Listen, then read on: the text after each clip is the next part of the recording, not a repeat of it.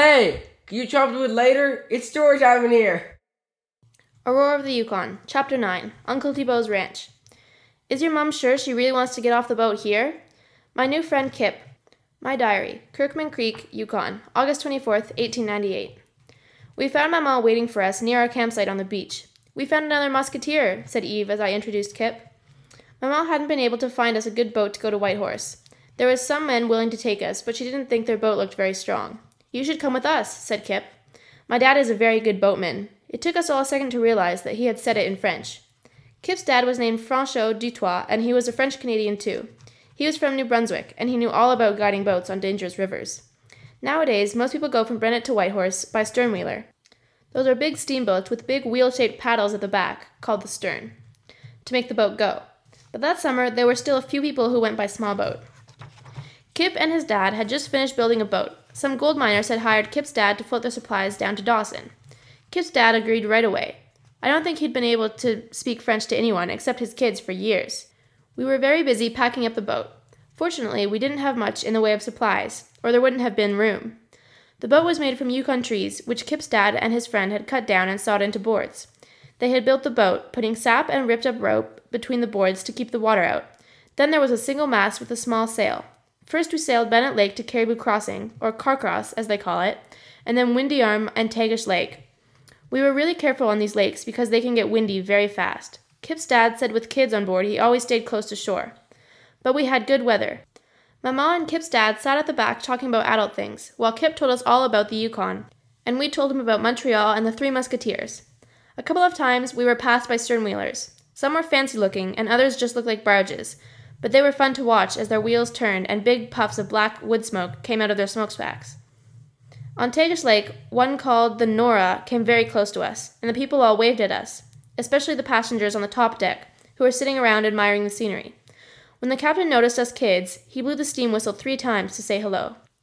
As we floated along, Kip taught Eve and me how to play chess. He had a little board with pieces that his dad had carved out of willow. He was very good, but he didn't mind playing slowly so we could learn. He even taught me the scholar's mate, which is a way to get checkmate in four moves on adults who don't pay attention when they play with kids. After Tagish Lake came the Tagish River, and then Marsh Lake, then the Yukon River to Whitehorse. The Yukon River was a strong river. You could feel its power. You didn't seem to be going too fast until you looked at the trees on the banks and saw them zipping past. Kip's dad and his two friends steered us very well, either with poles or with big paddles on the back of the boat. Just up from Whitehorse, we pulled the boat over to the side at a place called Canyon City. There were terrible rapids there in a place called Miles Canyon. Then, just after them, were the White Horse Rapids. Lots of people had been drowned there the year before in the gold rush. We landed at Canyon City. There was a little tramway that Mr. Macaulay had built around the rapids. It had wooden tracks and little cars that were pulled by horses. We unloaded the boat and put the boxes onto the tram car. Sometimes people even put their boat onto the tram, but ours was a bit too big. Kip's dad wouldn't let Mama or any of the kids ride in the boat through Miles Canyon. It was too dangerous. So we loaded the tram car and then ran to the edge of Miles Canyon. Kip watched nervously as his dad and a friend steered the boat. Kip's dad stood at the back with another fellow, while two others stood at the front with very long oars. Watch, said Kip. Now the boat's just floating towards the canyon. My dad's just steering a tiny bit, but once it gets into the current, suddenly the boat accelerated as the river pulled it into the canyon. No going back now. The boat disappeared into huge waves and clouds of spray. Sometimes you could see it, sometimes not. Kip's dad's oar broke and we all gasped, but he grabbed another and used it to push the boat away from the canyon wall. The next bit is the Devil's Punch Bowl. It's like a huge bowl in the river and can spin you around so you smash into the walls of the next part. Fortunately, Kip's dad steered the boat right through the middle and out of sight. When we got to the end of the tram line, which was just across the river from the town of Whitehorse, we found Kip's dad and the boat waiting. He was soaking wet from the spray, but had a big smile on his face. From there, we floated for a few days towards Dawson. The mountains and scenery were beautiful.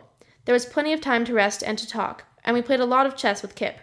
It's a very good game since it teaches you to think ahead. Always think two moves ahead, is what Kip told us to do. I was able to trick Maman into falling for the scholar's mate checkmate twice, although the second time she seemed to be paying more attention to Kip's dad than to the game. The only scary part was Five Fingers Rapids. We shot these rapids without stopping. It seemed just as dangerous as Miles Canyon, especially when we passed through the big rock walls all around. Kip said it was really a lot safer than Miles Canyon. Finally, we were getting near Uncle Thibault's place at Kirkman Creek. I don't remember a big ranch at Kirkman Creek, said Kip's dad, as he read one of the letters from Uncle Thibault that Mamma had with her. Maybe it's up the creek a bit, said Kip. Around the bend, maybe, he said. He didn't sound too hopeful. Yeah, around the bend, I guess, said his father. It was late and was starting to get a bit darker. By the end of August, you start to have dark nights again in the Yukon, but we spotted Kirkman Creek in time and managed to pull over to the bank. There were a couple of small cabins and a few lazy dogs lying on the dirt by the shore. You sure you want to get out here? asked Kip. I wasn't sure, but Mamma was being brave. Sure, these people can tell us where Thibault's ranch is, she said confidently.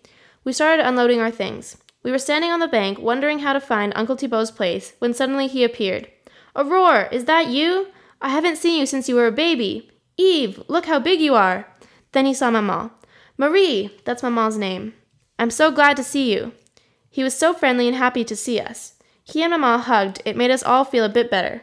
Kip and his dad said goodbye. Eve was crying because he liked Kip so much. Every little boy likes to have a big boy around. But I was crying too, and so was Kip, I think. Anyway, he gave me his chess set. It might be a long winter, he said. Then he jumped on the boat. They pushed out into the current. Have a good trip, shouted Uncle Thibault.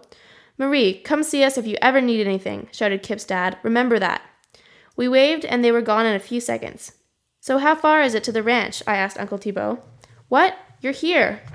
Uncle Thibault showed us around. This is the lodge. He pointed at a small log cabin with a grass roof. Not a grass roof like on a tropical island, but with dirt on top, with grass growing out. Lots of beautiful Yukon poppies were growing on top. The cabin had a big porch with an overhanging roof. There were lots of axes, saws, and animal traps hanging around the porch. I looked at Maman. I could see she was thinking the same thing as me. When I read the word lodge in Uncle Thibault's letter, I thought it meant a big country house with lots of bedrooms. Next was the woodlot. Uncle Thibault chopped a lot of wood to sell to the sternwheelers. Then Uncle Thibault showed us what he called the back 40. There were some cages with a few chickens and rabbits. This is where we keep the cattle. He pointed to a large pen with one skinny cow in it.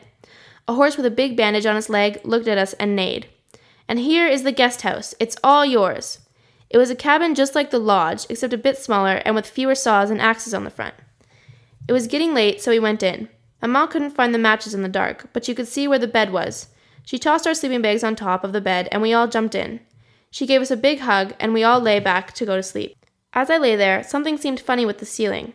It seemed to have little lights on it. I blinked. Suddenly, Eve pointed straight up. Aurore, I saw a shooting star. Then we saw a few more. There was a huge hole in the roof. Even Maman laughed. She said we might as well enjoy the shooting stars. If you see a shooting star, you can make a wish, I said. Maman replied that her wish had already come true. She said she was just happy that the three of us had made it safely to Uncle Thibault's, and that I could think of the next wish. Then she pulled the sleeping bags up over our heads to keep the mosquitoes and rain off of us in our new bedroom.